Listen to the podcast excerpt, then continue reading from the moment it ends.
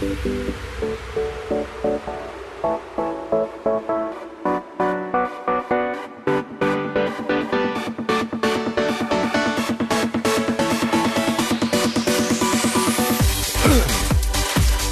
afternoon, everybody. Welcome to the Matt Townsend Show. I'm your host, Dr. Matt Townsend, your relationship coach, your guide on the side. Welcome to the program. We're here another Monday, another beautiful Monday where I'm wearing a sweater and it's hot. I can I can never get that right. If I if it's cold, I wear a tube top. If it's hot, I wear a sweater. Utah is the worst It is. bipolar disorder. It's a Weather. it- uh, yeah, it would be a wi- bipolar weather pattern. Yes. Which I don't know that they'd ever call it that. I don't know, Jess. I'm not. I mean, I'm not a weatherman. well, think about the definition. It works, kind of. it is bipolar, two poles. yeah, Exactly. interesting. Today we got a great show for you. Uh, we're getting into just the fact that life. You may not notice this. It just throws you curves, right? So you won't. Nobody's going to believe this, so, and I don't even want to talk about it. But I just got to say it. I got another sinus thing going. Not from me. Well, I don't know. um, but yeah, probably not from you, but it knocked me out. See, sinuses are a very sensitive thing. I'm pretty sure if we wanted to own the world, get rid of guns and weapons, and all we got to do is somehow hook into someone's sinus cavity. You once you got a hold of someone's sinuses, you own the world.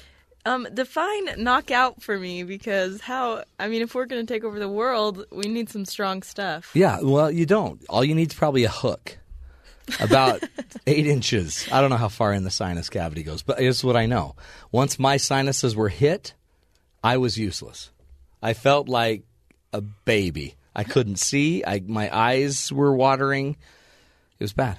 So here's what I'm proposing, and somebody out there that's got brains figure this out.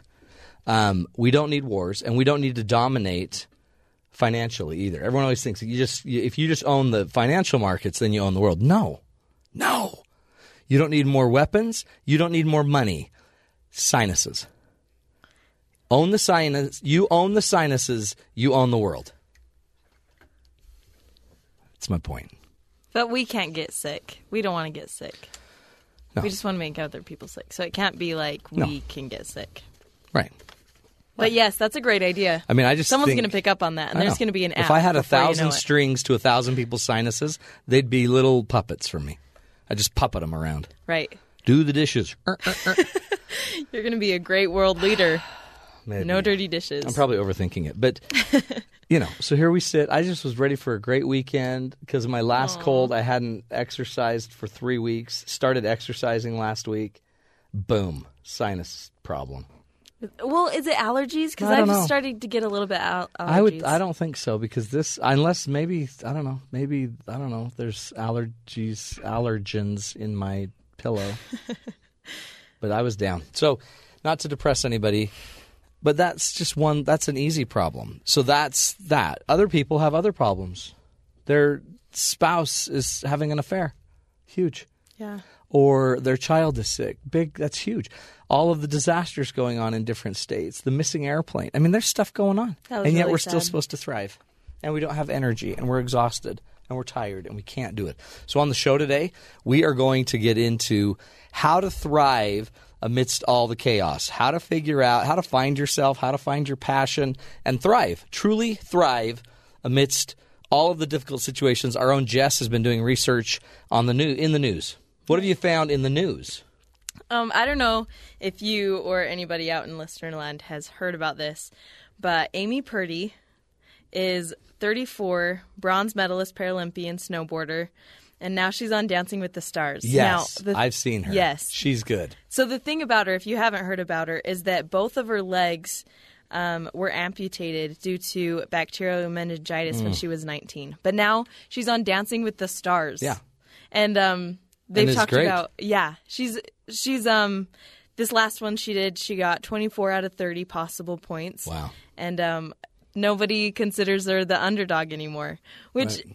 She has some limitations. Sure. Um, her legs, she has to wear bottle caps um, on the inside of her legs, and they put a they strap it on with duct tape because that's where the button is that locks her legs, and so Oh, you don't want anything it hitting hit that because then her legs will Be done for it. So there's things like that. Yeah. But it's really funny because she was also talking about some advantages that she has. Um, like she could, um, she, um, sorry, she can, uh, if she breaks her leg, um, if someone else broke their leg, they would be out. But Oh, yeah. she can just replace her. She just calls in a new one. and she has like legs for different ones. Oh, see, now um, that would be cool. different So you have interchangeable legs. Yeah, well, and she, well, I mean, she has If you have different to legs kick for like somebody, you have the kick, snowboarding the leg kicker, the the kicker leg. She has snowboarding legs, and then she has dancing legs. That's cool. Yeah. So she's really I mean, she has a good attitude about Yeah. it. And her um her coach also has a good attitude about it. He said that instead of making it a disability and they're going to find ways that they can make it an advantage Oh yeah. for her. Well, so, Mm-hmm. I mean, it is kind of an advantage, really, right? Because it's she. Part of this whole thing is about what she's doing in front of millions of people with Dancing with the Stars is impressive, even if she had legs. Without legs. It's phenomenal. Like. Yeah. it's unbelievable. Yeah. Like she People was were doing a little in awe. footwork. Did you see that? Yeah. She does her little footwork, and you're thinking, I couldn't do that. Yeah. With my good legs, yeah. right? It's it's really fun to watch So it's her an advantage. That's cool. It's, incredible to That's look at her thriving. That's an example of thriving. Yeah. To I mean, take that limitation and to just Go with it. blow it out of the water and say, "Oh, I don't even. Yeah. I don't have to. You know, See, that make would this be make my life." My equivalent would be my sinuses. if I could play a trumpet through my nose, yes, that would be like that. you would be like Amy. yeah, not really, because she's a hero. I'm a loser. Uh, what else? What others you got? Um, More news. okay, this one is so cute. So there is a four-year-old stuck in an elevator with her mom and her little brother, um, and in Massachusetts, and they. These firefighters came to rescue him, but this little four-year-old girl was really scared because she had to go on a ladder up over a wall, and Sure. so she was really scared. and so these sweet firefighters sang "Let It Go" from Frozen Oh, to they? her. they turned on the music and then they started singing it That's to her. cute. And it really calmed her down, and then she was able to climb up over the wall. That's cool. So they Isn't that so sweet? they created a, I guess, a mental change in this little girl yes. because if you sing "Let It Go," apparently something they could, she could let go of the fear. Right. I thought that that's maybe what you were doing when you heard me and Maddie sing "Let It Go." That's you were not just getting over Yeah, some scared things you were going through. actually, that when you guys sang it, I actually I think I held on to more fears. I, I actually found more scary things to think Oh, about. it was sweet. Was it sweet? It was sweet. Um, that's actually a cool story, and I think our guest today, John, will get into that a little bit about. At some point, you have to kind of shift your view, right? Right. If you don't shift your view, then all of a sudden you're stuck being afraid of having to go over the wall or whatever she had to do. Mm-hmm. And until you just kind of do it, do something to take your mind off of the fear and find Yeah. the passion, the purpose behind it, you're done. Yeah. Well, and I think both what Amy and this um, little girl had to do was that you have to switch your mindset and you have to say, you know, you have to think, is this going to fight or flight? You know, am I going to fight this or am I going to just let it or act That's or huge. be Or be acted upon. right? Yeah. So, I think that's the whole key to thriving. Uh, Can we all predict? Anybody want to guess that you're going to get through life without a challenge? I'm going to say no, and I don't think I don't think. Just the more I'm dealing with people in my practice and uh, on this show, the more I see it. Everybody's challenge is different, yet it's almost ideal for them. yeah. It's like exactly it's theirs. It's their challenge. Yeah. And you overcome one. You, this girl overcomes the wall.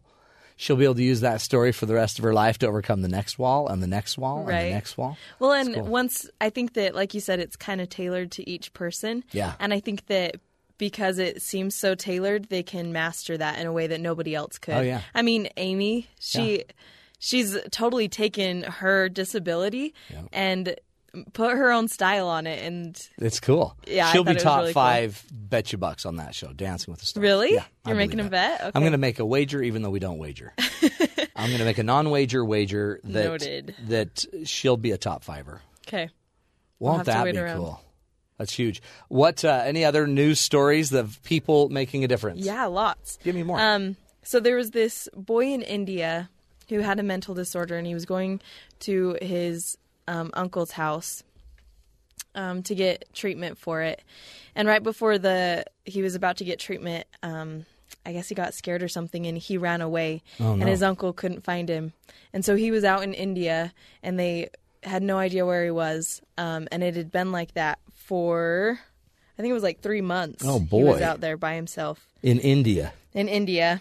Um, this is so sad. He he wasn't take. I mean, nobody was taking care of him, and he was just on the street, and everybody assumed that he, you know, was a druggie or just a homeless person. And there's so many in India that they all Just, just, walked discarded. by. Yeah. One man um, stopped and took him to the hospital, and he put his picture because he has a mental illness, you know, so.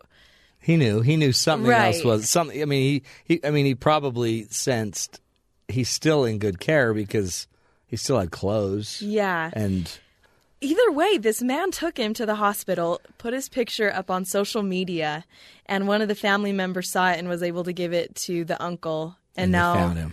They they found him. He's in his care and he's getting treatment and everything. But That's I thought that was a very cool story in a different country Oh, yeah. of a man just well, one noticing and- person noticing, yeah, but then a social network coming together, yeah, spreading it. Yeah, which I think um, I think a lot of us can use um, instead of walking by. A lot of people walk by. We can take advantage of those little moments to Yeah. to go outside of ourselves and maybe do something that nobody else is doing, but you know that's right. and follow the uh, prompting. I've had how many times have you just sensed I really need to call them? I should do that. I yeah. should call them. So maybe one of the keys to thriving, our topic today, is uh, you, maybe you need to tune in and figure out what's going on inside of you. My, I had somebody just call our house the other day that said, "I don't know what it is, but I felt for three straight days that I should just call and see how you're doing." And she, they called my wife about my wife. They weren't that for some reason they didn't notice that I had a cold. um, ah, it's interesting. Now I'm sad. Oh, um, I'll call you someday. Thank you. well, just when you're prompted to, whatever. But if we follow the prompting, a lot of times amazing things happen. Yeah. Amazing questions are asked, right? Well, in that story, I hope that it um, inspired other people and Mm-hmm. that- it's through social media, he got people's attention and he was able to make a difference. And That's I cool. think that hopefully his story catches on. Good. Um, another one with social media is the no makeup selfie trend has helped Charity Cancer Research UK raise more than 1 million through 800,000 text donations since yesterday. Really? Because so so people are taking pictures of the, selfies of themselves without any makeup on, Right. which I don't see the big deal. I do this every day, but apparently it's a big deal, and For girls, for sure. It's a, yeah, because now all of a sudden this is the real you. Yeah, and I think that um, I, I like it because I don't like. I wouldn't want to put it over social media, but it's for a good Let's cause. do it. I it's, think we ought to do it. Let's do it as a team. merit. We'll have merit? everybody Not because and then we'll put them up on my. We, we'll make a collage. yeah. We'll put it up on the Matt Townsend page. Aw. Okay. Just I just have to find a day that I'm okay not wearing makeup. I know what day is that. not tomorrow. By the way, I uh, I, I like wearing makeup. I mean, TV makeup Why? because the rest of the day everyone's like, "You look tan." Oh yeah. And you're like, "Yeah, well, you." n- now you know why we do it is that why you do it? because we look better. You also are You're like sticky. your skin is flawless. Yeah, thank you. It is. It is for at the moment. It's totally flawless. yes. Um, Yes, my eyelashes are that long. see then, see then it gets weird because then you got you know the, the minute you wake up and your pillow looks like your face, and your eyelashes are stuck to it, and you're you've got this perfect. It's not right. I've never heard that term before. Yeah. That's a good. Morning that's a good uh, way to know the line if you're wearing too much makeup. There's always that moment right after, you know, on your honeymoon, you wake up, your spouse rolls over, and they're makeupless. and it's the first time you're like, wow, you're beautiful. Aw, so sweet. Actually, me and Dallin kind of had a conversation about that the other day because we're still getting used to yeah, each other. you're and he's like, newlywed. He's like, well, now I don't see. Um, I see you get ready now, and it's kind of like not as fun to just see you uh, like Yeah. when you're all finished. I'm like, yeah, it takes some time. Yeah, it, it ain't easy. It takes a good It hour. It ain't easy making art. It Anyways, easy. it was a funny. Oh, that's sad. See, that's that's not that's So, a universal. I thought right? that was cool. Bunch Give of us- women taking. taking charge, taking pictures, selfies, getting it out there, but it's raising money for One cancer. million dollars since yesterday. That's huge. Eight hundred thousand texts. It's huge. Being a part of a team, being part of an effort, another way to thrive, another great way to thrive. Give us one more story to wrap it up.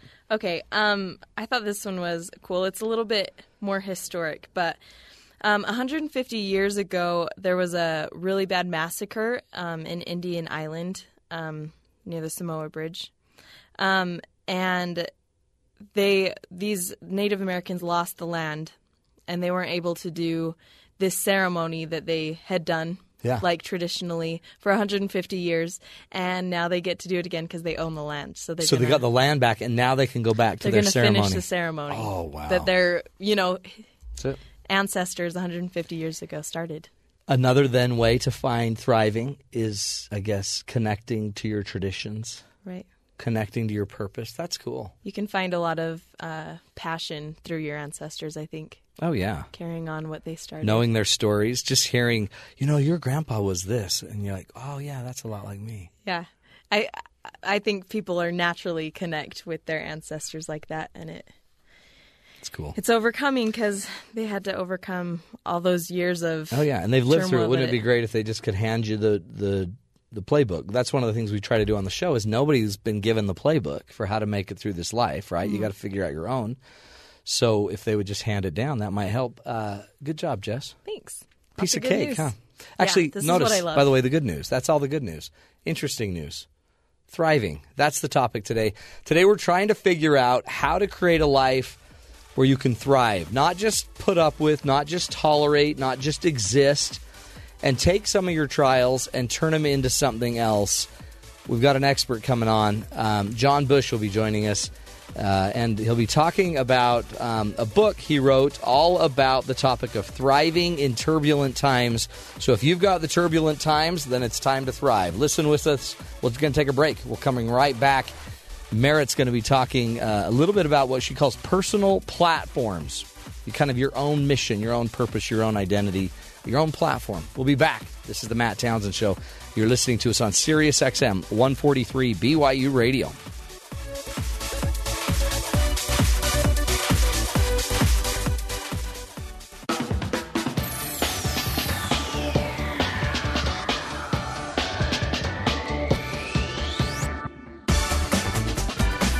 Welcome back, everybody, to the Matt Townsend Show. Hey, today, great topic. We're talking about thriving in turbulent times. You know, life's going to always throw you a curveball, but it doesn't mean you just have to sit back and take it or take it the way, you know, maybe it's been thrown. So, our own Merritt Meekum has been putting together a concept. She's tried to she's tried to bring this up a million times, and every time you bring I it up, we're like, we just shut it right down. No, I think we just get distracted by other things. Platforms. Platforms. political you know organizations they always have a platform yeah. their values Yeah, you know, so platforms, the word platform today, well, I guess we should open up. Yes. I'm going to talk about personal platforms, what I call personal platforms. so i should have my own platform Everyone should have their own platform. Um, a political party that's usually it's a list of the values or actions that that party or that candidate is going to take. Um, so whether that's you know like we're going to take this stance on immigration and these are the actions that we're going to take against it, um, or for it, or Right. I said against. I don't really know what that was about. Anyway, the other the other situation where you hear the word platform a lot is in the kind of beauty pageant world, and I had to do a little Oh, more true. research into this because this is not because they have a I'm platform very- i want to help the children of yeah. india So for them, uh, in in the pageant world, a platform is something is a cause that the contestant chooses to volunteer or bring awareness to. okay cool So, I believe very strongly that everybody should have a personal platform. What what are your causes? What are your beliefs that you you know that you Wanna- subscribe to yeah, and, advocate? lead and advocate for lead Yeah, your life so- through Yeah, so basically, you you take both the idea from the political world and from the pageant world. What are the list of values and actions that you are going to take for a specific cause? Um, and so the different things a platform can do for you um, it provides visibility. So in a world where we're all competing kind of with each other to get, you know, uh, media time. So Right. you know you're supposed to, you want to get more views on your social media or you just want to get another look on your resume or something like that. You need visibility and a platform can give you that. It also in kind of that same way it provides amplification. It makes everything that you say seem a little bit more valid, a little more you know, loud and well Yeah. focused. Well, it's one. I mean, If otherwise, everything. If you have a platform, you can tie everything back to this one or two or three points. Exactly. Instead, if not, you're a thousand things instead of one thing. Mm-hmm. That's cool.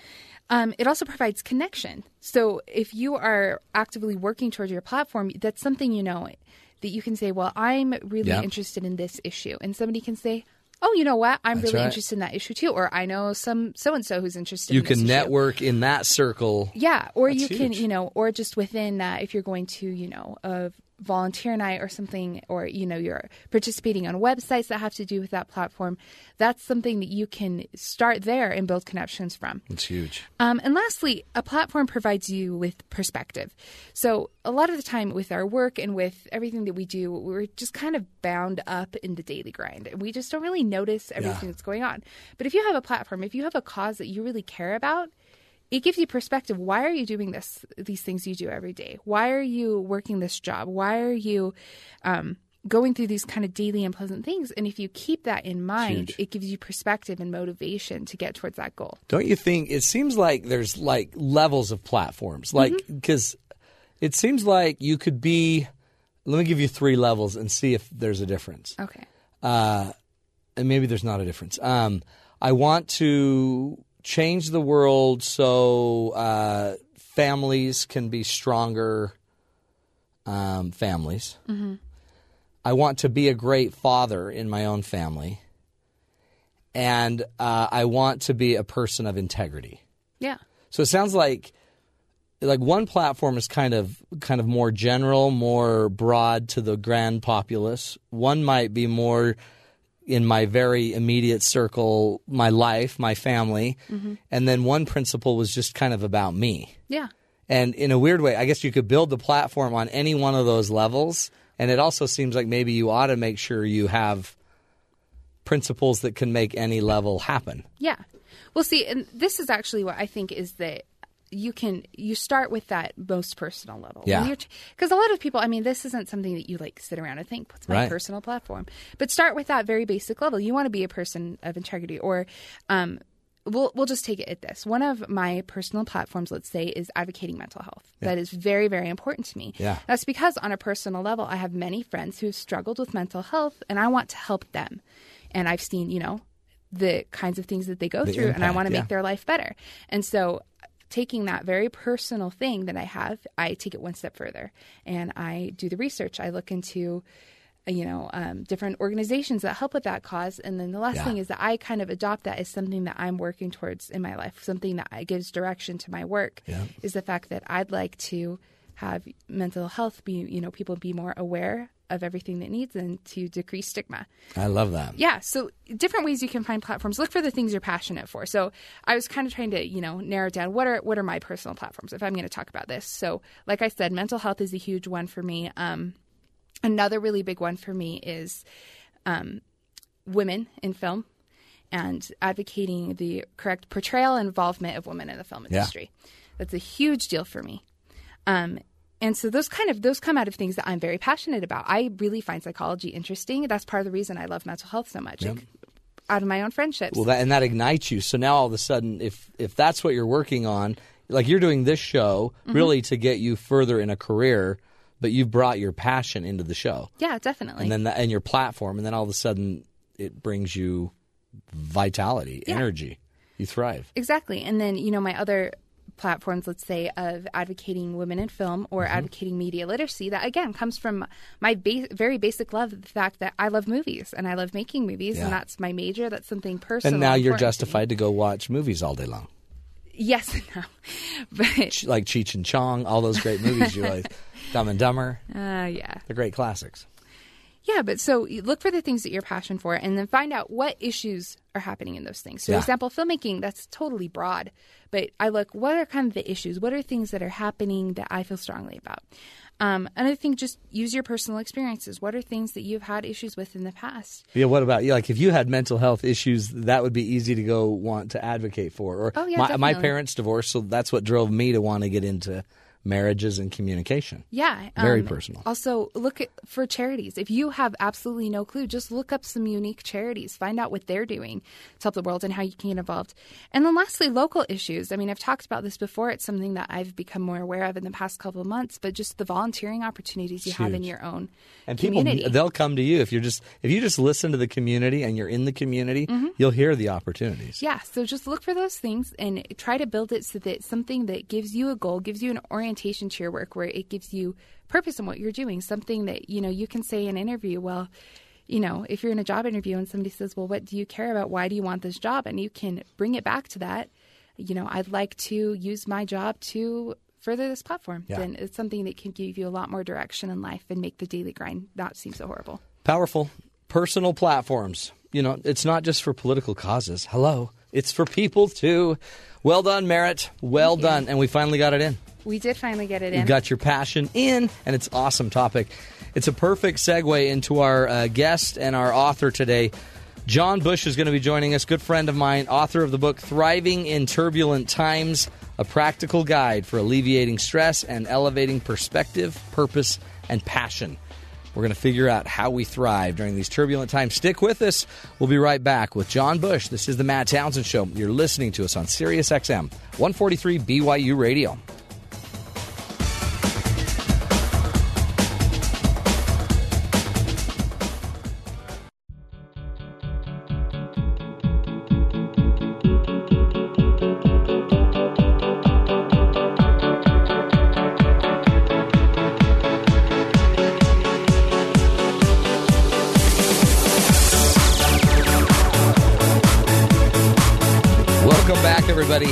To the Matt Townsend Show. Hey, I am joined by a great friend of mine that uh, we we were both raised as pups in a company many moons ago, many years ago. My guest uh, John Bush and I used to hang out in the halls of Franklin Covey Company. We even got the same master's degree. That's how. That's kind of how warped we are. But uh, he's a good friend and has an incredible, I think, um, approach to change and to life. And really, uh, he's he's the antithesis to a stressed human being. He is. Um, sometimes we use the word catatonic. Just kidding. Sometimes we use. He's just so Nice. he's so relaxed. He's so calm, and he's today going to teach us how. How can you find a thriving life? How do you do that in turbulent times? It's not it's not an easy thing. But John Bush is joining us. He's a uh, performance consultant, a leadership coach. He spent over 16 years as a performance consultant and leadership coach in the human development field. Like I said, he spent six years at Franklin Covey.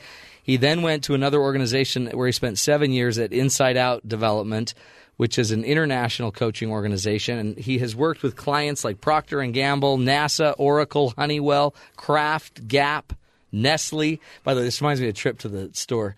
Um, Sprint, Pfizer, Motorola, National Park Service, you you name it. He's been inside of these companies, and he helps them create change and create their own um, movement. Now he also, if you go to his website, breakthroughcoaching.com, you breakthroughs coaching, throughs with an S, coaching.com, you can get a hold of him. But he has a brand new book out.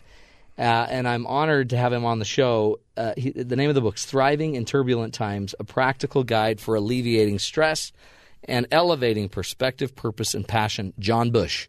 Welcome to the Matt Townsend Show. Matt, thank you. It is a pleasure to be here, and it's great to see you again. How long have I like tried to get you on this show? And you're like, oh, I don't know, I'm busy. You know, I, I put this bug in your ear about this book, oh, about this time last year when I I, was just coming on the back end of it. And you said, hey, we got to get you on the show. And I said, absolutely, let's do it. And Then you're busy. Then someone's sick. Blah blah blah. Then you're tired. and one year later, we finally You're here. hook up. And and here. honestly, great book.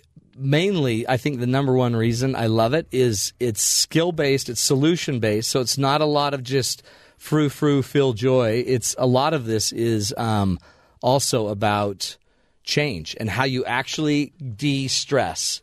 Life is hard. Okay. How does a little leadership development performance consultant guy get in to this topic? This kind of de stressing, visioning topic. Because it, it's different than just out there being a leader. Or is it? You know, it's it's a great question, and the previous company I was with, Inside Out Development, we we had a coaching methodology that we called GROW, and it stood for goals, reality, option, and way forward. And what we taught people is that once you have an idea of where you want to head, it's a matter of taking a look at what's getting in your way. Where's the interference, which is the reality piece, and then come up with some options and then chart your way forward. Right. We hardly spent any time in the reality piece with clients. We, you know, they would e- express where they were getting stuck and, and what was holding them back, and oftentimes it was stress or fear, and sometimes it was just overwhelm. But we we didn't really get into that with them. We didn't have the tools to talk to them about that. And I thought, you know what? Is that not really the key Yeah. to unleashing people's greatness?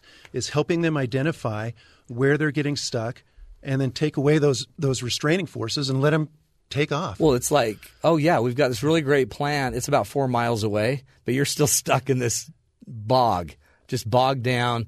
Well, it sounds great. yeah, exactly. I'll be there in a week. Exactly. And and people get so frustrated. You know, it's like they want to get moving. Yeah. But it's sort of like trying to drive your car with one foot on the brake and you're punching the gas Yeah. and, and you're not going anywhere. Yeah.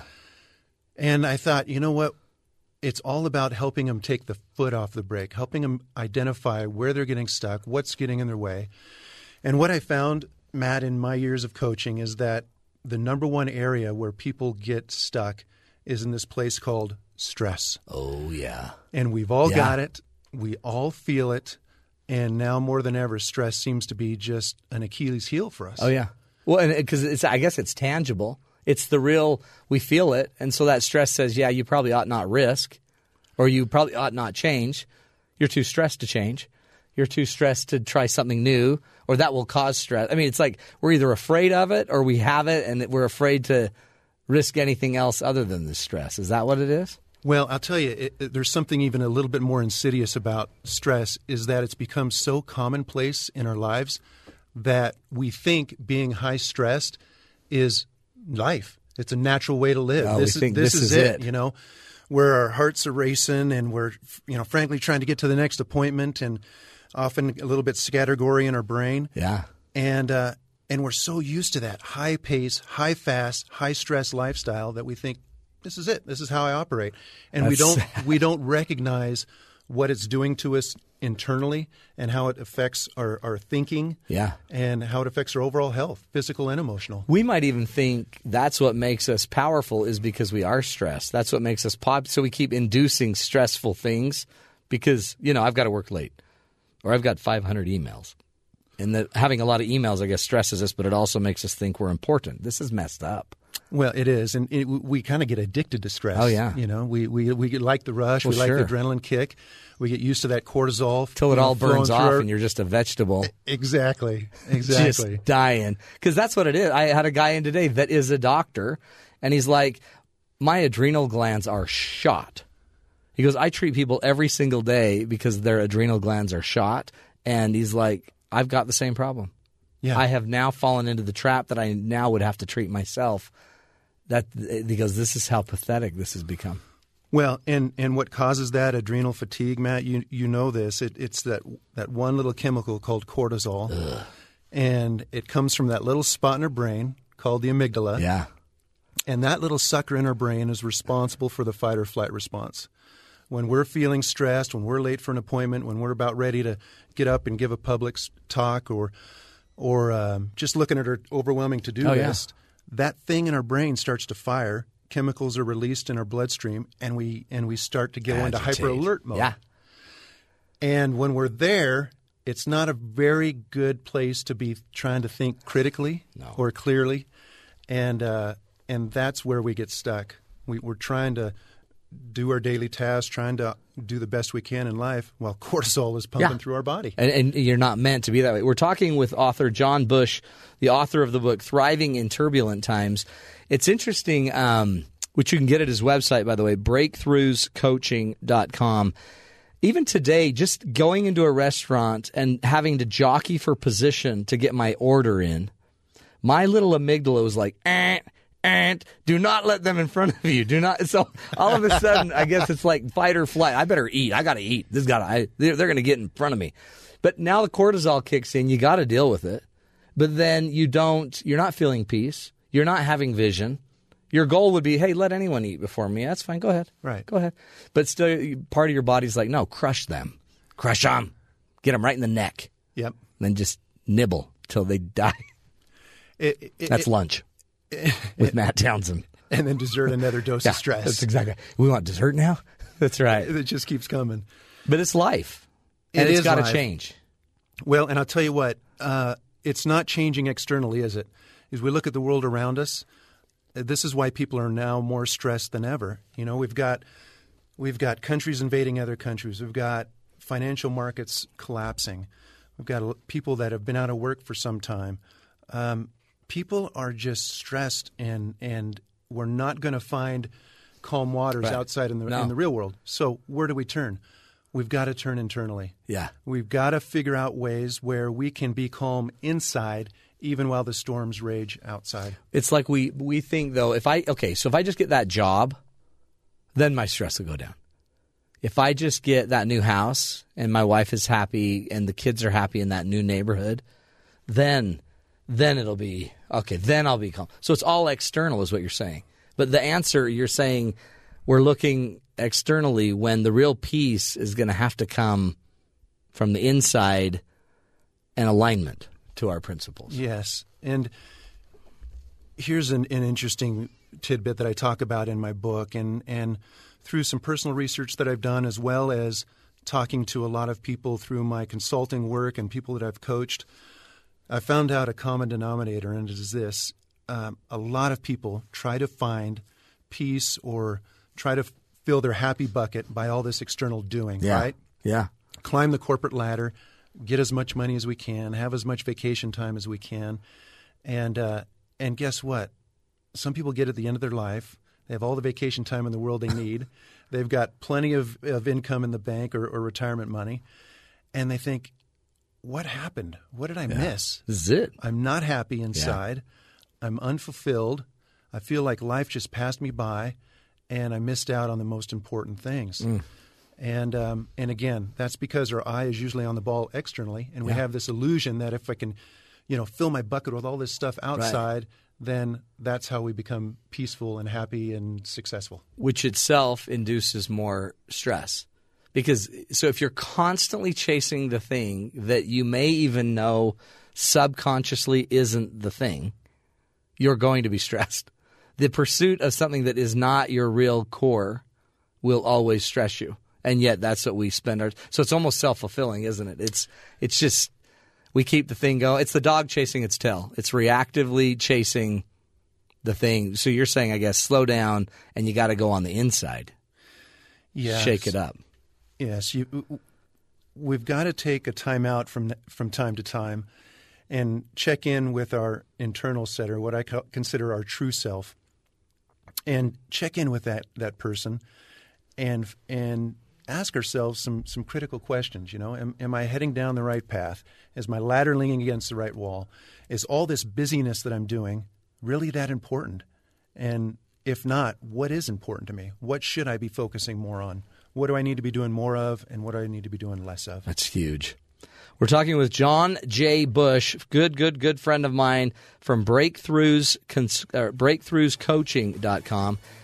And uh, he's teaching us about thriving in turbulent times, how to turn off, uh, you know, the number one source of maybe interference in our lives, this stress.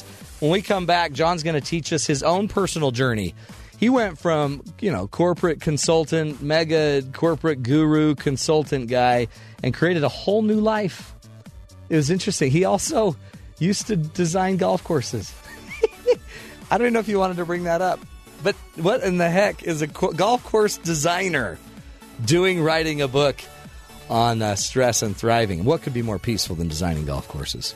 We're taking a break. We'll be right back. This is the Matt Townsend Show. You're listening to us on Sirius XM 143 BYU Radio.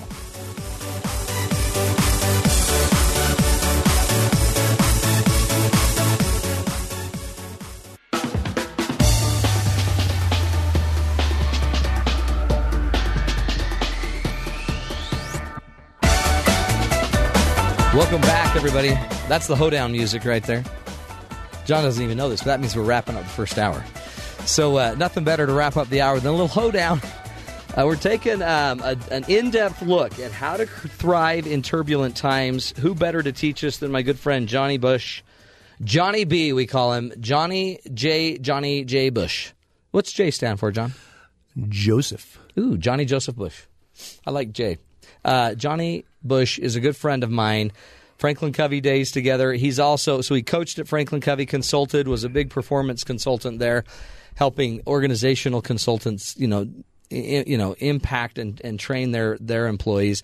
He also spent seven years in another organization. Um, in a coach coaching organization doing training and development has worked with the biggest companies around procter gamble oracle honeywell you name it but on the side, uh, he's kind of always he's just a, a, learner at heart. He's a teacher at heart, and he and his wife Katie, parents of five children, have been trying to figure out life. And so, John, you your life, you know, you'd think that you would just go through your cute little journey, got your master's degree, you know, go be a consultant. You just keep along with the path, but it's kind of like life throws its own curves at you. It, does indeed, doesn't it? And, yes. And that's uh, that's what happened to me, and it happened about five years ago, where I was hit with what felt like a tsunami, and where everything around me, everything important around me, uh, was falling apart. Yeah. And uh, and every front was being hit and hit hard, and it literally knocked me off my feet and had me searching for higher ground. Huh. And as I started to go on this search for higher ground, and what I mean by looking for higher ground is trying to find a measure of peace while all this chaos was happening around me.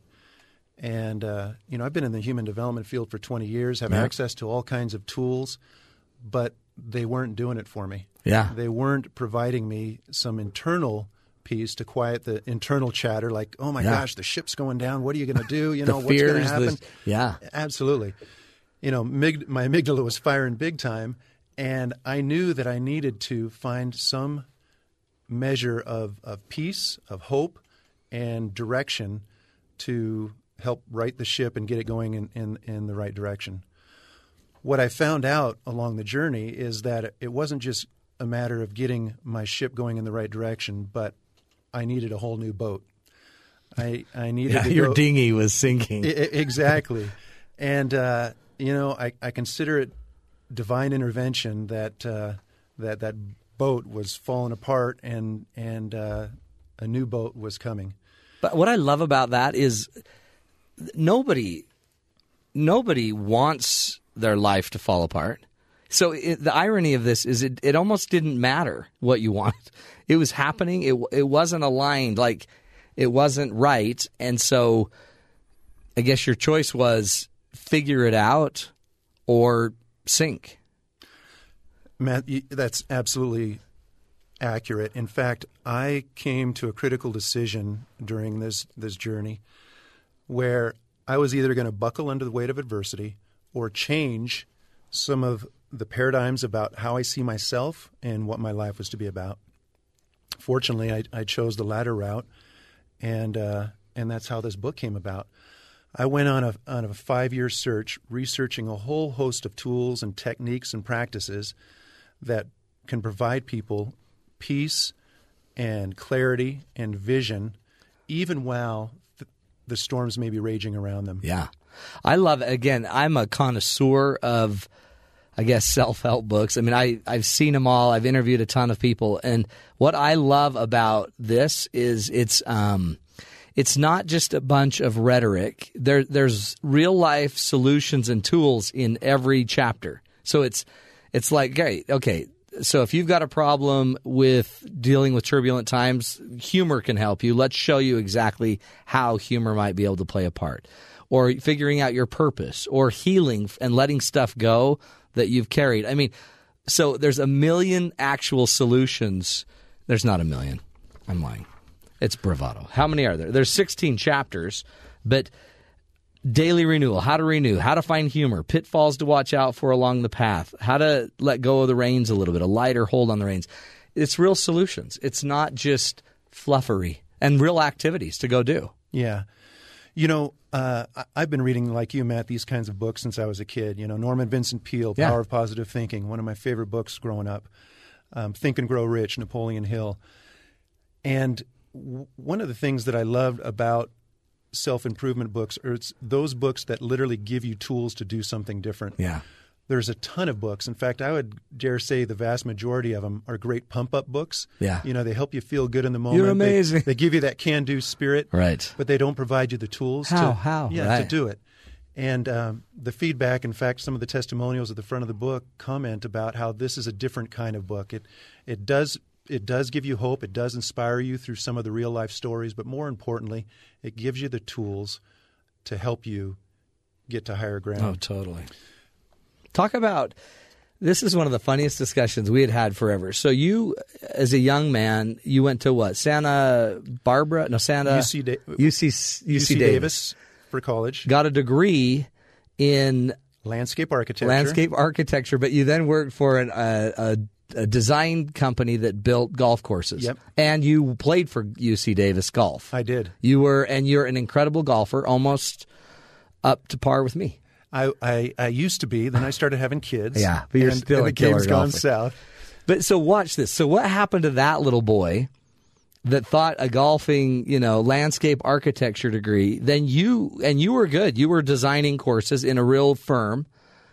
And then from there you somehow got into human development and organizational consulting.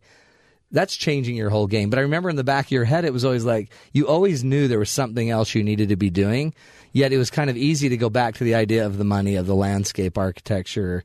There was always kind of that money lure, or that opportunity. Sure. What got you out of that loop? We got we only have a couple minutes, but what got you out of that loop? And was that part of the the change you had to make? You know, my my life is is uh, is not atypical from everybody else's Yeah. life in that we, you know, we go after things that we think we should go after, uh, things that you know maybe our parents told us were important, or or maybe it's the financial piece of it, or or Yeah. job status, what The have you. ladies.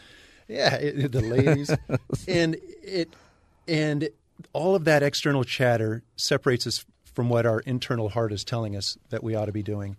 And I had that I had that message inside, deep inside, since I was a kid about helping people, wanting to help people, um, and and helping them get to higher ground. I mean, one of my favorite phrases you hear me refer to. And uh, and yet I grew up playing golf. My dad was a golf professional. I loved playing golf, and I and I loved drafting in high school. So I put the two together and I said, let's go be a golf course architect. And it seemed extremely logical and perfect. Yeah. And uh, and I did enjoy it. The only problem is I still had this internal voice saying, "You've got a, a bigger calling." You've got more to do. Yep. There's more we need from Johnny B. We're talking to John Bush uh, fr- and about his book, Thriving in Turbulent Times, a practical guide for alleviating stress and elevating perspective, purpose, and passion. When we come back with John, he's going to walk us through some, some of the tools, not all of them, but probably, hopefully, three of his tools that can immediately create a little uh, space between you and the stress. And uh, when you create some space there, heaven knows, you might start thriving. That's the goal. Again, with John Bush and the book Thriving in Turbulent Times, this is the Matt Townsend Show. We'll be right back right here on Sirius XM 143 BYU Radio.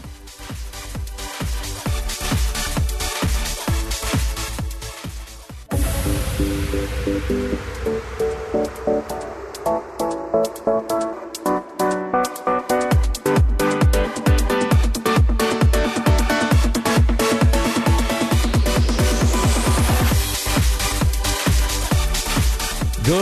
afternoon, everybody. Welcome to the Matt Townsend Show.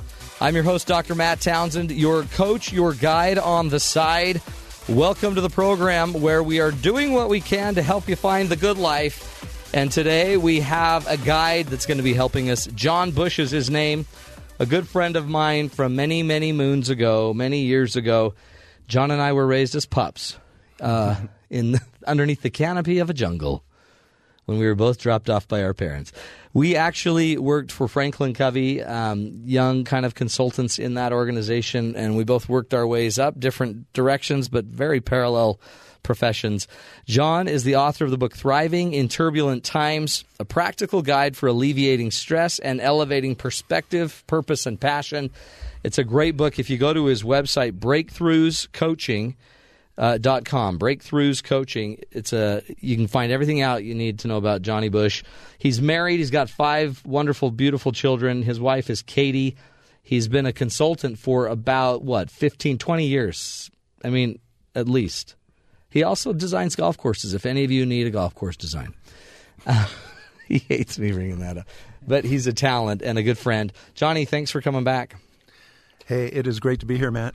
and you didn't i mean you could have left we took a break You bolted the door. I did. We we are like, and then I have people stand there so you can't leave. Isn't that weird? So Johnny, help us. What are some tools? So stress, you say, you claim, and I totally agree. Stress is the major source of interference. You keep bringing up. You have a word for it. All of these external kind of uh, the noise, the interference that's going on. Yep. But some of that interference are people yelling loud. But the the deepest one is the one inside of us. This fear, this stress, this anxiety. Yes. What do we do with that when people are they have all that cortisol, they're afraid to reach out and try stuff. What are some things we could do just today to get rid of some of that? Great. With- I mean, in legal, ethical, moral ways that do not demand a trip to a certain state where certain drugs are All right. Let me course correct on the fly. Then I'm going to have Yeah. to change. My I, I saw you going right there, like, oh, Colorado. Yeah, no. so there's a healthier way to do this. So let's let's start off with uh, what I talk about in the first chapter, the first tool in the book, and this is a this is a practice that is often underappreciated and therefore overlooked. Yeah. and it is the practice of breathing. Which Now, you think you wouldn't need practice for. Exactly. I mean, that sounds a little ridiculous, right? We breathe every day and we don't even think about it. But therein lies the challenge. We don't think about our breathing much. And over time, as adults, as we face the, the, the daily press and grind of life, we tend to default to shallow chest breathing, mm-hmm. up high in our Kind chest. up by your neck. Yep, yep. And again, the, the culprit of that is the amygdala and the cortisol and our daily lifestyles of being always on the go, always under the gun. Breathing up high in the chest is not the way we were designed to breathe. In fact, those of you listening who, who may have a baby of your own or a grandbaby, watch them take a nap and watch their stomach just go gently up and down when they breathe, up and down. That's how we're supposed to breathe. See, but then then you look like you're you got a baby belly. so, so most of us are like trying to suck it in and breathe. Which so we breathe out of our upper chest. Now we're going to put your baby belly to work. I want you to ah. put all you out there listening. Now, if you're driving, don't do Yeah, this please, you some of you are driving a big rig. But uh, put one hand on your belly, put your other hand on your chest, and just breathe in and out like you normally would, two or three breaths.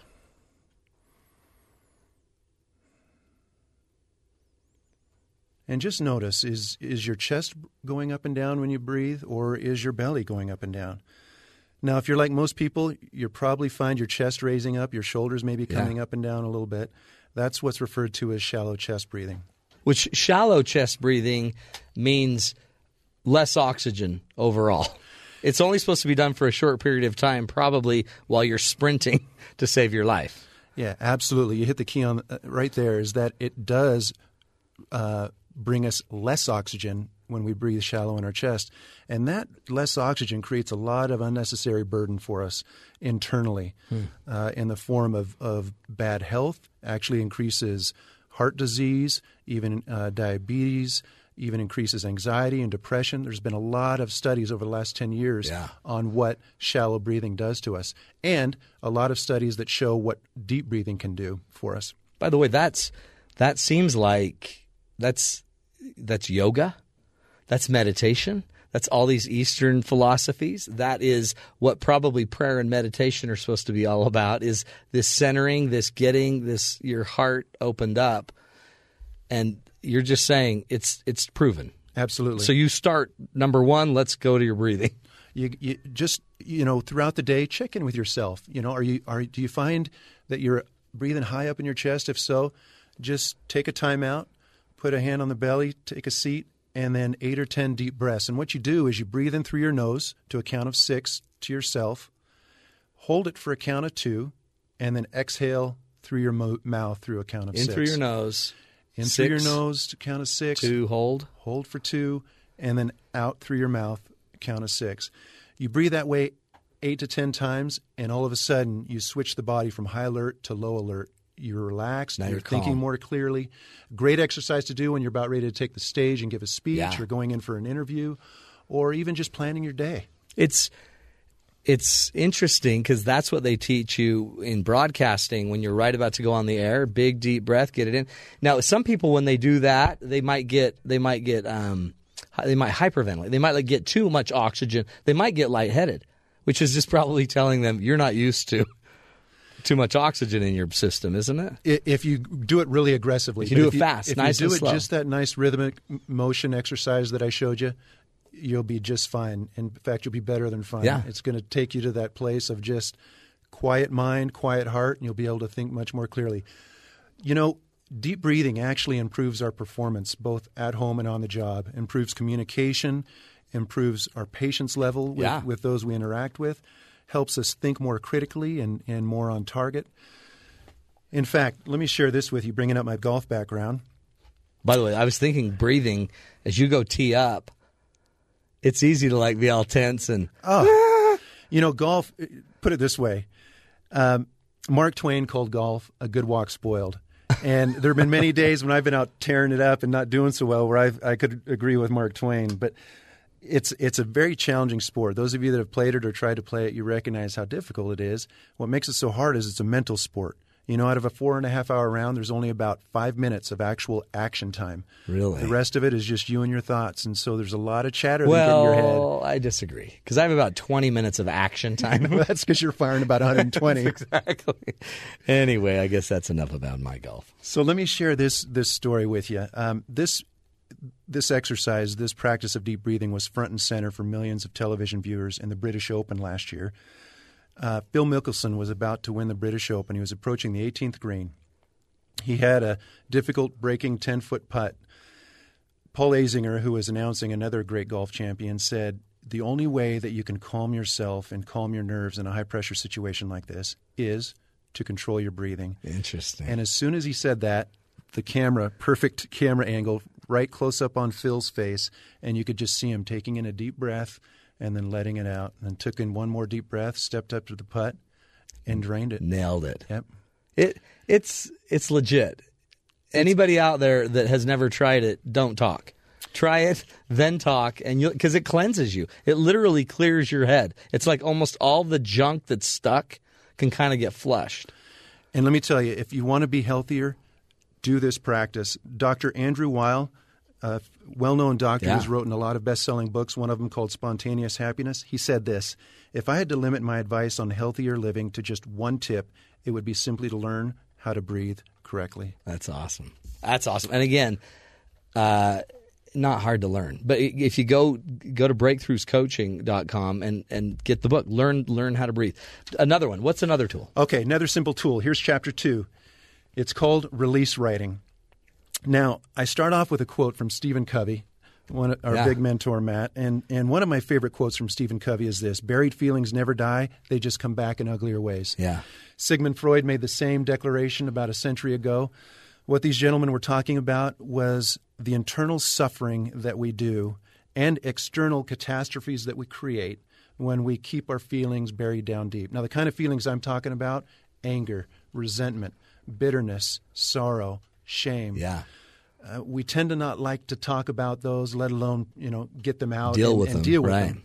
So when tragedy hits or something bad happens, what do we tend to do? Shove it down. Stuff it. Especially men. Um, you know, women tend to be wired a little bit differently, Yeah. and they like to communicate. You know, those of you that are married out there, though, you you recognize perhaps in your life how challenging it can be communication, and when we when we bury those critical issues, it's not good. It always Right. just come back in uglier ways. So, release writing, what it does, it enables you in a safe platform by yourself to get those feelings to come out And once they come out in the light of day, you're able to look at the itch, issue more objectively Yeah. and in a more calm frame of mind. And oftentimes you'll see that, that that pressing issue that was really ticking you off or hurting you before doesn't look quite as threatening or quite as ominous. So you think so you're suggesting they sit and they write about their feelings. They get their feelings out, but they actually release the energy of the feeling by getting it at least documented. Yeah, all you need is a pad and a pen and write. Now, cool. some of you may already journal. This is this is different than journaling in one significant way. You need to write continuously and do it for about 10 minutes or so. Fill up, you know, 2 Yeah. pages, maybe 3 pages, and you're just writing continuously. Whatever's on your mind, whatever's bothering you in the moment, just getting it out. What happens when you write continuously is you bypass your conscious judging thinking mind and get down Yeah. a little bit deeper into what I like to call your true self. Yeah, and stream of consciousness. Yeah, your you stream of finally get into that stream, and then you can dump it because there is real emotion. It's real energy. Yes. And if you don't get rid of the energy, then you're just you have to almost just keep recycling that energy till you get rid of it. Plus, that gets it out of your head where you can see it or give it to someone else as a third person to look at. Or Absolutely. that's cool. Absolutely. I love that. That's a cool idea. So we got uh, time for I think Let's one do more. one more. Yeah. Um, the third chapter that I talk about is the true forgiveness process. And what I talk about in this chapter is how important it is to forgive. Now, most of us recognize that forgiveness is important. In fact, the Gallup organization did a nationwide survey. Actually, it was a worldwide survey, and the majority of respondents, you know, like 95% of them said, yep, forgiveness is important. But guess what? 89% of them said, I need some outside help to learn how to forgive. Yeah. Now, those of you that are listening, if you're in that camp, I got four words for you. It's not your fault. I mean, think about it. How often do we get training on how to forgive? Yeah, you don't. Didn't happen in school. Right. Probably didn't happen on the job. You know, it, we talk about it in rel- religious circles, and certainly, you know, in, in church, it, it's an important tenet. But when you've been broadsided in a real dramatic way, it's tough to let go. It's tough to to get out those those bitter. and you, you don't you may not feelings. want to let it go because to let it go means I guess you gotta you're just I guess take it Well, move on from it. I mean, it, moving on might be more difficult than letting this go. You bring up a great point. We we sometimes think psychologically that if I if I forgive, then I'm letting that person off the hook. Yeah. You Yeah. know? I, I want to be I want to, to hold on to that anger. We somehow think that, you know, we're penalizing them. But it, it's sort of like drinking rat poison and hoping, you know, Yeah. the other person's going to die. Yeah. You know, it, it, it doesn't work that way. And oftentimes you're never going to get that apology letter back. You know, you're never going to get them to pick up the phone. And so it's incumbent upon us to learn how to forgive. And, you know, it's not just that decisional forgiveness that, hey, you know what? It's water under the bridge. You know, Right. let bygones be about bygones. We all know those familiar phrases. But when you've really been clipped and, and had the wind knocked out of you in, in a significant way, those little trite phrases generally do not get rid of that No, emotion that's no. inside. And people know that, right? I mean, that's this is forgiveness is one of the age old issues. We can't let it go. So then we're the ones that are in prison, right? we're the ones that are in, in prison. In fact, you know, I love this. I love this quote by Nelson Mandela. He said this as he was walking out of the, of the prison door. As I walked out that door toward my freedom, I knew if I did not leave all my anger, hatred, and bitterness behind, I would still be in prison. Hmm. And that's the key, Matt. If if we don't learn to, how to forgive, we're still in prison. We're Oh, yeah. the ones that are hurting and suffering. I think out of all the tools that I teach in my book, this perhaps is the most powerful one learning how to forgive emotionally. Yeah. And that's what I take people through a process on how to do that. Release writing is one of those first steps. Well, look what you've just done, and then re- and breathing. So, I mean, right there, there's three tool sets, and you couldn't even get into all of the tool sets on forgiveness. But um, if we could actually release the venom that we have from where we were bit by our parents, or bit by the boss, or bit by that friend that took advantage of you, if you could get rid of that, imagine then what you could become. What could you do with all the energy you use harboring those feelings? what would happen next? Your, I guess, thriving is kind of that's like like you say, that's taking the brake off. Now your acceleration will work. You've removed the obstacle. Absolutely, and that's that's what led me to the title. You know, thriving in turbulent times. we can't get rid of the turbulent times. We're, we're, they're all around us. Yeah. You know, both at home and on the job and, Yeah. and just in everyday life. But there's some simple, powerful things that we can do to help us ourse- ourselves out internally Oh yeah. so that we can thrive. Uh, Johnny Bush. Go, everybody, go to his website. You, you got to check it out. Breakthroughs Coaching. Breakthrough through T H R O U G H S. Breakthroughs Coaching.com and go get a copy of the book, Thriving in Turbulent Times, a practical guide for alleviating stress and elevating perspective, purpose, and passion. Johnny B., you did it. Matt, it was a pleasure, buddy. And you look great in orange. Uh, this is my happy spring You are, he's got a golf shirt on, so which tells us he's probably already played nine holes today. There you go again. I know. Throwing but- me under the golf cart.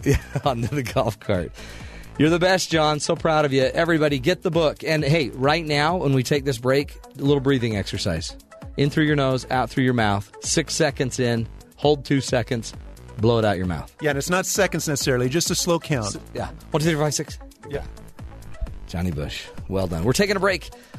We'll be back. More tools to help you uh, de stress and find a little uh, peace in your life. This is the Matt Townsend Show. You're listening to us on Sirius XM 143 BYU Radio.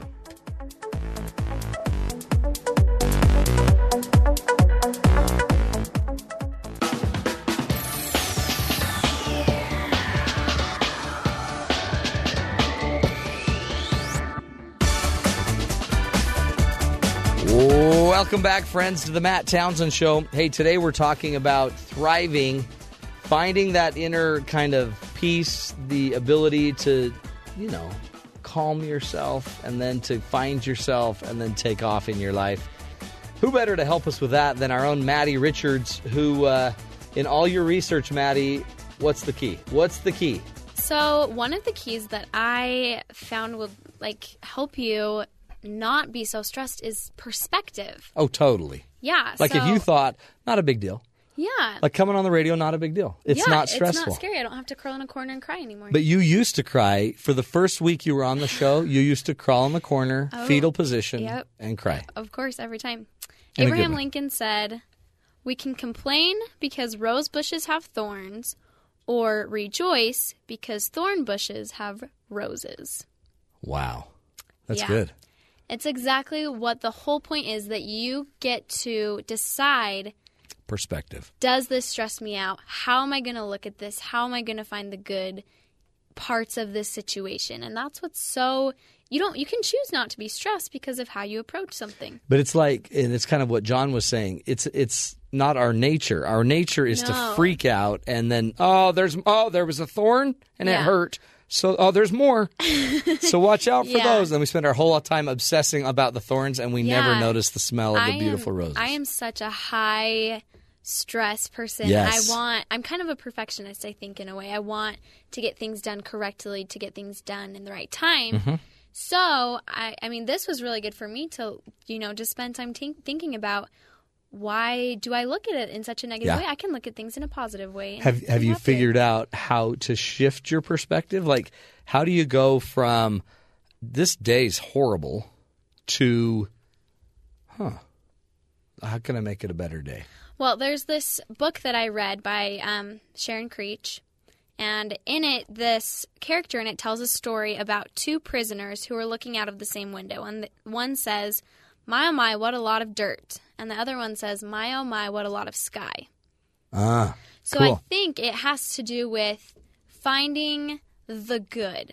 And I know we say that Yeah. and it's easier said than done, but it is just, you know, finding one good thing about the situation. In my house, for every bad thing you say about someone or about something, you have to say two good things. really? So, like, your mom would catch you. Hey, Yeah. she'd Well, cuff you, and then she'd say, "Maddie, fine," and then she'd make Yeah. you fine. So what are some good things about this? We we understand that it's a rough situation, but like what are the good things that cool. are out of this? Is she an optimist? Like, just the the consummate optimist? Yeah, my mom's very good at finding the good. good things in situations, which is awesome because you know there are you are faced with trials every Oh, yeah. Like like John was talking about, everyday stressors, everyday things that make you not remember how to breathe. Oh yeah.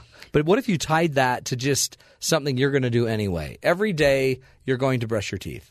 I mean, hopefully, right? Uh, well, Every day you're going to drive home from work. So what if you just made a habit on the way home of drive? Like I did this, where I would turn off my radio because there's just nothing good on except for on Sirius XM 143. Yeah, the Matt Townsend. But. I would turn it off because I was so tired of hearing all the bad negative Mm-hmm. news, and then sometimes the music wouldn't ever let me relax. Yeah.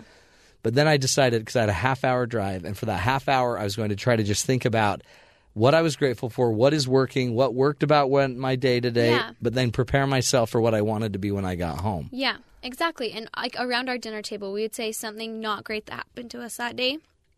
Then we had to say two good things Yeah. that happened. So it was always that yes, negative things happen, but the positive should outweigh the negative I in your it. life. You should try and find something. That's It good also advice. was great how it related to drawing. You hear about perspective in art Uh-huh, yeah. all the time. And the definition of perspective in art is that um, the art of drawing solid objects on a two dimensional surface so as to give the right impression of their height, width, depth, and position in relation to each other when viewed from a particular viewpoint. Hmm.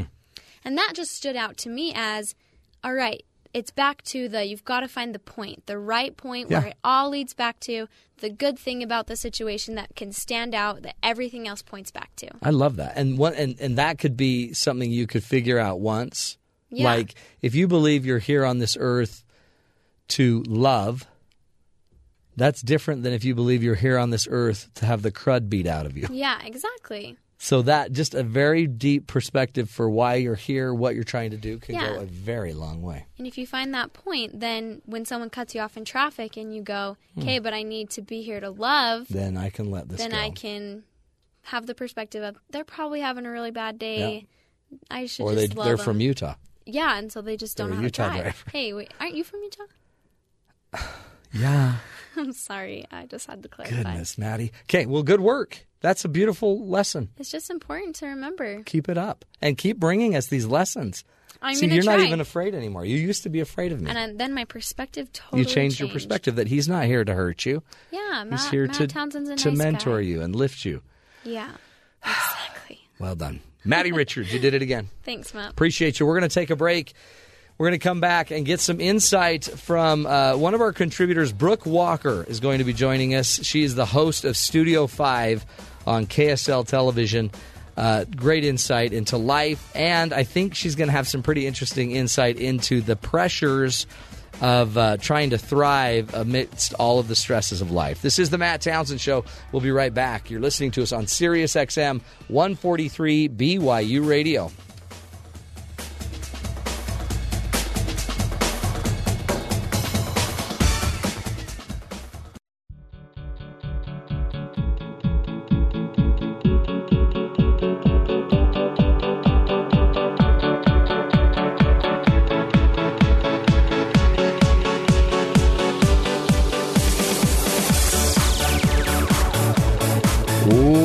Back, friends, to the Matt Townsend Show. You just heard the laser beams, which mean, which means we are uh, we're moving on to our contributors on the show. Remember, the goal is to give you the, a leg up in this crazy thing we call life. So we go get contributors, experts that uh, we can bring in and have them talk just about pretty much anything.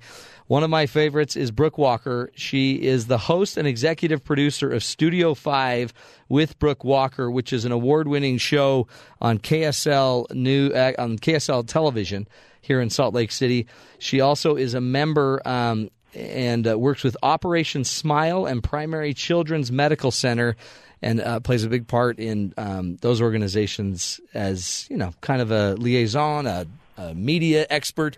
But more importantly, she Brooke's my friend, and Brooke uh, teaches me how to kind of be stylish here and there because she'll say, "Don't wear that," or she says I was going to text you today. That's so funny because you were on the TV today. "Yes." We taped it last week, and you were wearing a not to like just punch home my fashion expertise, but you were wearing a tan blazer, and I really Yes. liked it. No, do you know what that A is? the lighter color. That's the second time you've told me that.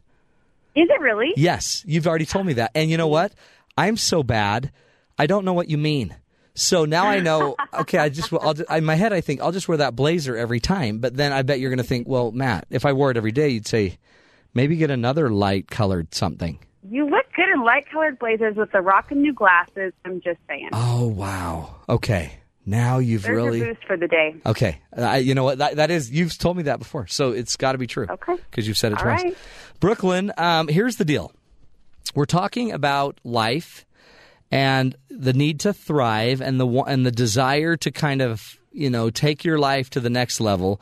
But we've also Yes. been talking a lot about just the fact that life is stressful sometimes, and then other times it's super super boring and monotonous.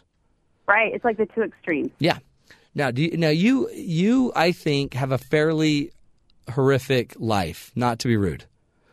Mark, your husband, is a beautiful man, wonderful guy. He is. But he you, is. but you, I know he's incredible. But you have to go. You have to go beyond the news, and the news changes. So no two shows are the same. You have to put together a brand new hour long program every day.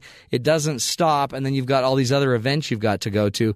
So first, help me understand how do you handle all of that stress? What are some things you've seen that just help you get through it? Because you seem to do it without much of a big deal. You know what? I'm not a huge. This is going to wrap me out. I'm not a huge goal setter, but I do like to take it day by day. Right. Okay, so yeah. like every night is kind of like a, approaching a new battle. That just sounds really. No, that's good. That's scary, very great warrior mentality. I think just taking it day by day, and I've learned. I've learned over the years to not be afraid to say no, and I've learned over the years that I occasionally have to say no and back out last minute, and I try not to do it often. Oh. To the point that I'm like deemed rude or flaky or inconsistent. But I think people are really understanding if you say, look, I didn't realize just how full my plate is going to be today. Yes, there's good planning. Yes, there's good organization. I try to do all of that. But really, it's a day to day evaluation on what's going to work for me today. But you, eh, because there's that fear of saying no, and even in your industry, what's amazing is you've kind of reached a really high point in your career. You're taking off. You're an executive producer level. You have your own show, and yet you've said no. I guess maybe there's Yeah. a time to say yes, and there's a time. you're right. But you, I mean, you're there's now at a point where you can really say no. Well, and I think opportunities always come, right? You're totally correct in saying that, you know, when you're in the beginning stages of pursuing any goal or ambition, you absolutely have to be more willing and flexible. Right. But I also think people respect you if you're at a if you're if you're in a position where you can really assess what works for you and what doesn't. So when we talk about managing stress, you've really got to be honest with yourself and honest with those you deal with, even honest with those that you're trying to impress Yeah. Because I think in the end, people respect someone who is a good self manager and a good time manager and a good opportunity manager and all of those things. Yeah, I, I, I have all. I mean, many times from you, I've received an email saying, uh, "I need this by one." Like you're not, you're not saying you don't like, you don't say, "Hey, you know, if you could, it'd be great in any way, shape, or form that you could just get it to me as soon as you can." You're like, "No, I need it by one."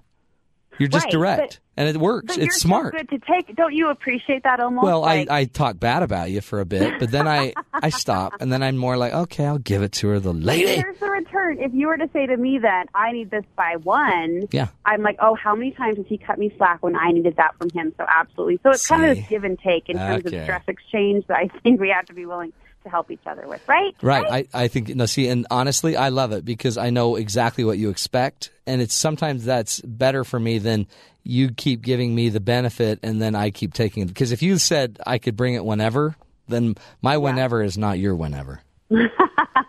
when is your whenever? Don't I'm not telling you. That's my deadline. that's in my head, not not for you to know. So there's the stressful side of this. Now let's flip it to the other side. Uh, then there's kind of just the boring day. There's the monotony. There's the what do you do? Are you the kind of person that just are you like this type A person that has the list and can you relax? I'm pretty good. I operate at two speeds, either like type A, go, go, get it done 110%, Yeah. or I'm really, really good at slowing down. Are So, you? I don't am know. too. I could probably strike a healthier balance somewhere in the middle. But the thing that's funny about TV is I think people on the outside look at it and say, oh, you know, kind of what you did. And, and it's true, but, you know, the shows are different every day and you're meeting new people every day and every day is different and exciting and different means new and new means exciting. And that's true a lot of the time, but Yeah. I think just like any other job, I mean, we all get stuck in our ruts and the monotony of our day. I mean, at some point, every job, no matter how cool or exciting, becomes a job, Yeah. you know? It's like you don't sit there and think, "Oh, my life is so great because I'm on TV every day." I mean, it's now it's kind of monotonous, not monotonous, but it's life. Yeah, it's life, and you just deal. And I'm not complaining, obviously, because no. I recognize I have a cool opportunity. But um, a friend of mine taught me a really cool mind trick that I thought was actually pretty applicable to most, you know, mundane, Cool. monotonous responsibilities. Um, it's a good friend of mine. Her name's Connie Sokol. She's an author, and Yeah. one day she was talking about how to shake up. Like if you're, a, I think she was specifically talking to moms in a in a rut. Like if you're a mom that stays at home and you just feel totally stuck and bored with your day, and you're just ready to tear your hair out, you're so bored. She said, "Be the aunt." For a day. And I really like that because I am an aunt. I have a two year old niece who I adore. And the great thing about being an aunt is you get to step in and you get to Oh. be the fun person in that little person's life. Like you get to be the one that goes out for ice cream even when you should really be eating lunch. Or you get to play the day away because you don't have to worry about doing this little kid's laundry. You get to be the aunt. You get to be the fun person. And I think that applies, that philosophy applies to any role. So if you're feeling stuck in a day, you can be the aunt, or you can be the boss, or you can just take on the mentality Yeah. of someone you think has it more fun than you do. And just that mentality will shake it up and help you hopefully approach it in a more fresh way. I love that. So so just assume the role, I guess, because I like for example, I might not want to be the mom I don't think you should. I don't think you should want to be the boss. that but assume, seems really hard. Don't assume the role, but assume the mentality. Yes, I agree. Of the person that you think Yeah. is just hitting it out of the park every day with fun, exciting opportunities. Well, that's interesting because if I do assume the role of like if when my wife's out of town, and I assume the role of being a really healthy, effective, loving mother, yes. I it, it does actually work. And I- what's weird? Yeah, stuff gets done. Yeah. Well, there you go. Uh huh. And I wear uh, her apron. I don't want to know what you We actually don't have an wear apron. when you're assuming No. this role. No, but I light colored blazers, that's for sure. yeah, I will uh, from from here on for sure. So um, that's good advice. Assume the aunt. I thought it was. Well, yeah, and and I guess that could go that could go with any role in life. That could go with anything. You you Yeah, could I you think- could assume a, a more aggressive role that's positive, or you could assume a more laid back role. Yeah, just taking the mentality, kind of trying to think like that person that you assume is having more fun than you, and it kind of just shakes up the way you approach your day. That's huge. That's um, I like it. I. That's really interesting. I, I'm going to assume the role of you. Are you? What Uh-huh. would that look like? Well, uh, I think I would probably um, paint my bedroom blue, cobalt blue. I am sitting in the aforementioned blue bedroom right Are you? Because Yes. by the way, uh, you've got to go look up Brooke Walker on Facebook, and you will see a cobalt blue picture of her bedroom that she's Yes. that was all for naught, really. right, now we're trying to sell it. yeah, now you're moving. So, so by the way, was that a good decision? Hey, I love blue it. Walls, I love it it. is right now. I don't know if it will be, you know, when my realtor takes another walk through this place, but I mean, I like it for now. Yeah. Do you ever get uh, worried? Because I feel bad for some women, like um, the pinners on Pinterest, where Mm-hmm. it seems like their life never stops because they're either pinning or they- they're creating a new idea or they're, um, you know, finishing an idea. Do, do, could we do we get too wound up in um, you know, being bored so we need something or always engaged so we never rest. Where's the happy medium? Right. So I just you cut out for like a good thirty Okay. seconds. So Okay. I picked up on happy medium. Yeah, so how do we find a happy medium between too much and too little? Between Yeah, too stressed and not stressed right? enough, right? I think the is the motivation. So there's this swirling debate that's constantly going back and forth regarding, you know, Pinterest and these online moms and women that take it over the top, and then there are women who don't feel like they're doing anything and they feel less than. I think the key is just analyzing your own motivation. Like, are you doing it for you? Like, Yeah. if you are doing this out of over the top, out of control birthday party or whatever it is, Uh-huh. whatever you're throwing your entire passion at. If you're doing it for you and that makes you happy, then that's great. But if you're doing it solely for the purpose to post that picture on Pinterest or whatnot, or share it with your friends, or Yeah. doing it because you feel like you have to, it totally takes the zing out of it. It does. And then all of a sudden there's nothing there's there's not a peace that comes from it because it's if it's not for the right reason and if the if the pattern or the process doesn't bring peace anyway, you're Yes. just it seems like you're just setting yourself up to just be exhausted and There's chasing a your really good article right now by a woman named Brooke Romney. You should have her on the show. Yeah. I interviewed her this morning. She was delightful. But she talks about just how everybody else's successes doesn't equal your failures. Like if we combine our our our combined scores. Like for example, on a scale of one to ten, how how good at you are at musical instruments, Matt? How good are you at that? Uh, uh, two. okay, but your son, for example, Yeah. how good is he at? He's- right, he's like an eight. Yeah. So together, Yeah. you guys are a ten. So it's Oh, all interesting. about looking at other people's success and other people's accomplishments That's right. and combining them with your own. Well, and so, and then, you know, I, I'm really good at providing money for music, and he's really See? good at spending my money for music. It works out perfect. So either way, it's a 10. That's totally Yes. true, though. And I have nothing but satisfaction enjoying his music. Oh, I love that. So that's that was. That was who? Brooke Romney. Brooke Romney is her name. Yeah. No relation to Brooke Walker. No relation to Brooke Ro- Walker. No. Brooke, you're the best. It's always fun to have a conversation with someone. Hi, Brooke. How are you? My name's Brooke. Yeah, I know. Tell me, Matt. I get that every day. Mm-hmm. I do. day. Brooke. See, Brooke's a different. Brooke's a very. You know, it's a it's a rare name. Beautiful. Well, thank you. Thank you. Yes, thank you, Brooke. Uh, Brooke, you're the best, and take care of yourself. And remember to um, just say no. Just say no. Keep it in check, people. That's right. Let it go. Thanks, girlfriend.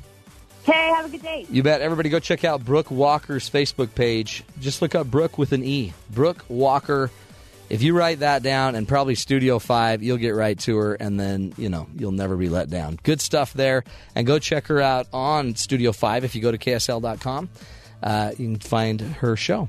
Wonderful stuff. We're taking a break.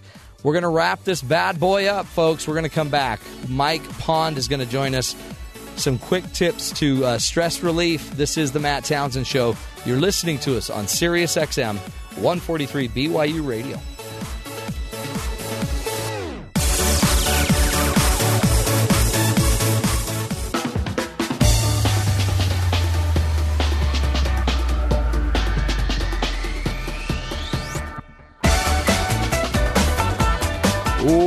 Welcome back, everybody. Wrapping up the Matt Townsend Show.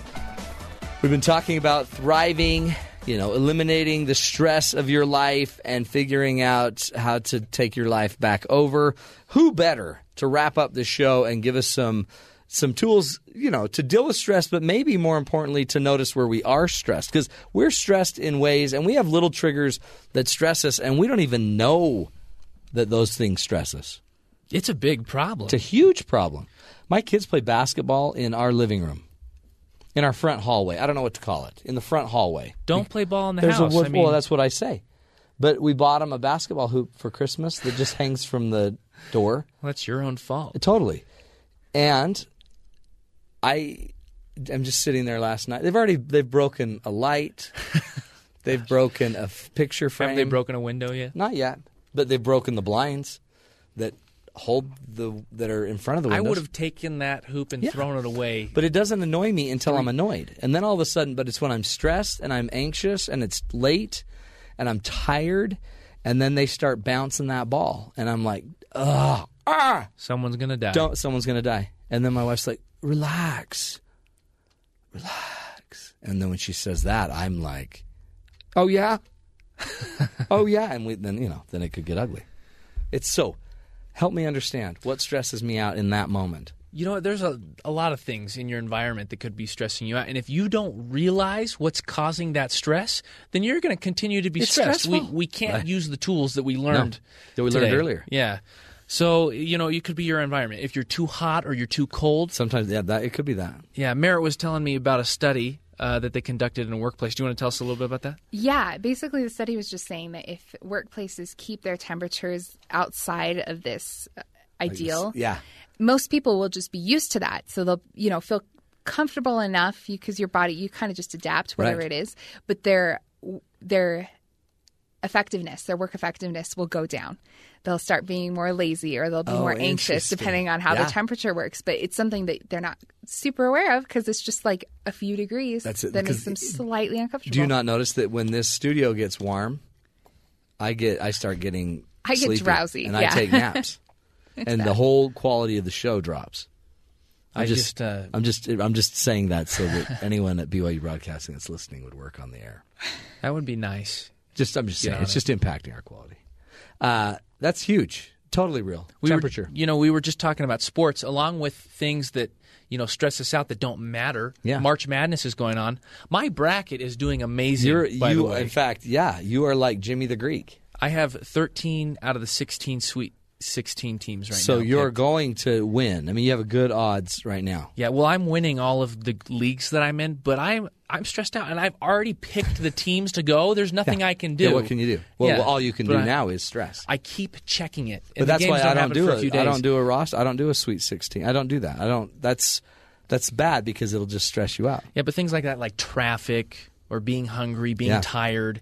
If you're if you're feel yourself getting stressed out, you need to be aware of that and Walk think, away. What am I? What is stressing me out? If you're hungry, get something to eat. If you're tired, get some rest.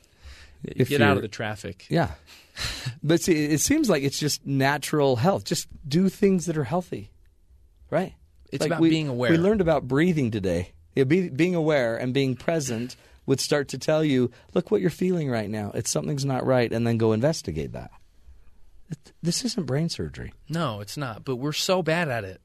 We're Thir- we're terrible. Well, you're 13 for 16. You should just be happy. I'm not for some reason, you know. So I just don't think about it, or and I Well- realize like I, there's nothing I can do. You know what's going to happen. I'm going to lose. Yeah, those three teams that you haven't picked, they're going to run it. They'll be in the final four. So one of your teams will win, and they'll lose in the final two. That's probably what's going to happen. With I mean, I don't want to. I don't want to curse it or jinx it or anything, but that's just. I have a pretty good feeling. You're probably right, Matt. I mean, with my luck, I just think that's funny because if that actually happens now, then I'm like a genius.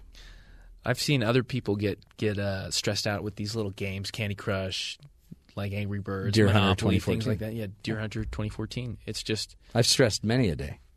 and you don't need to, Matt. It's not real. You've already unlocked all the weapons, beat all the levels. You got stressed because we had 220 women that wanted to date you. That's different Why? Because it's real life. It's going to affect me forever. Well, other people were stressed because we didn't give them, we didn't put their name out there, and now they're mad at you and they're stressed about you. Every time I go into work, there's a note on my desk Yeah. or in my folders. How'd know, it go, dude? I'm going to kill you. Yeah, it's scary. Like, leave me alone, man. And those are just from the girls you dated, Yeah. which is intense. and other things like uh, TV shows, reality TV. If you if you leave on a Oh, yeah. cliffhanger, Oh yeah, 24. Have you ever watched the movie, the show 24? that is just constantly. Oh, heart attack. If you don't watch it in 24 hours, Yeah. Who can sit down for 24 hours? yeah, you can't do it. So you're gonna be stressed. If you want to be stressed, watch that show. So why do it? If you want to be stressed, That's right.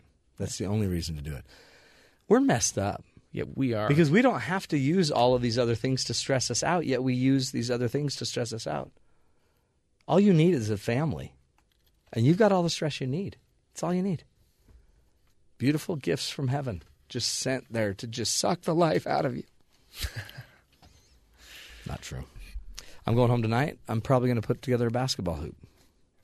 I'm tearing down that one in our house, and I've, I'm putting up the backboard they broke years ago. I think in the that's backyard. one of the best ideas you've ever had. You know, honestly, it seems stressful to me.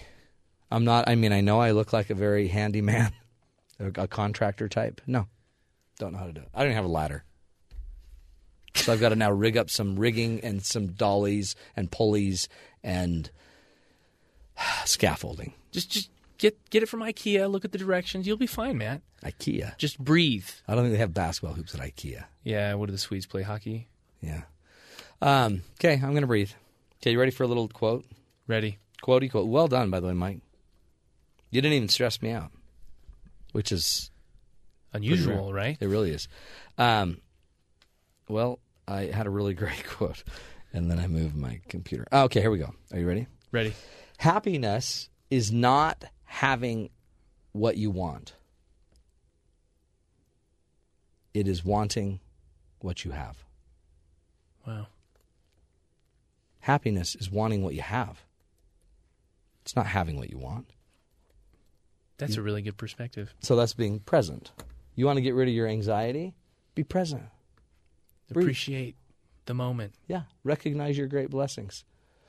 You've got everything you need in life. Good stuff. Thank you, Mike. Well done. Good show, everybody. Victoria's been filling in for James. She's been so quiet, just quiet and respectful. you can say something, Victoria. It was fun to be here today. It's I good to the see show. you and good to have you back. Remember, we you, you were our crutch We trying to had get so through much fun. Skyboy days. I know. It's kind of sad to bring him back up, isn't it? well done, Victoria. We're back Thanks. tomorrow, folks. More great tools, more ideas tomorrow to de stress your life.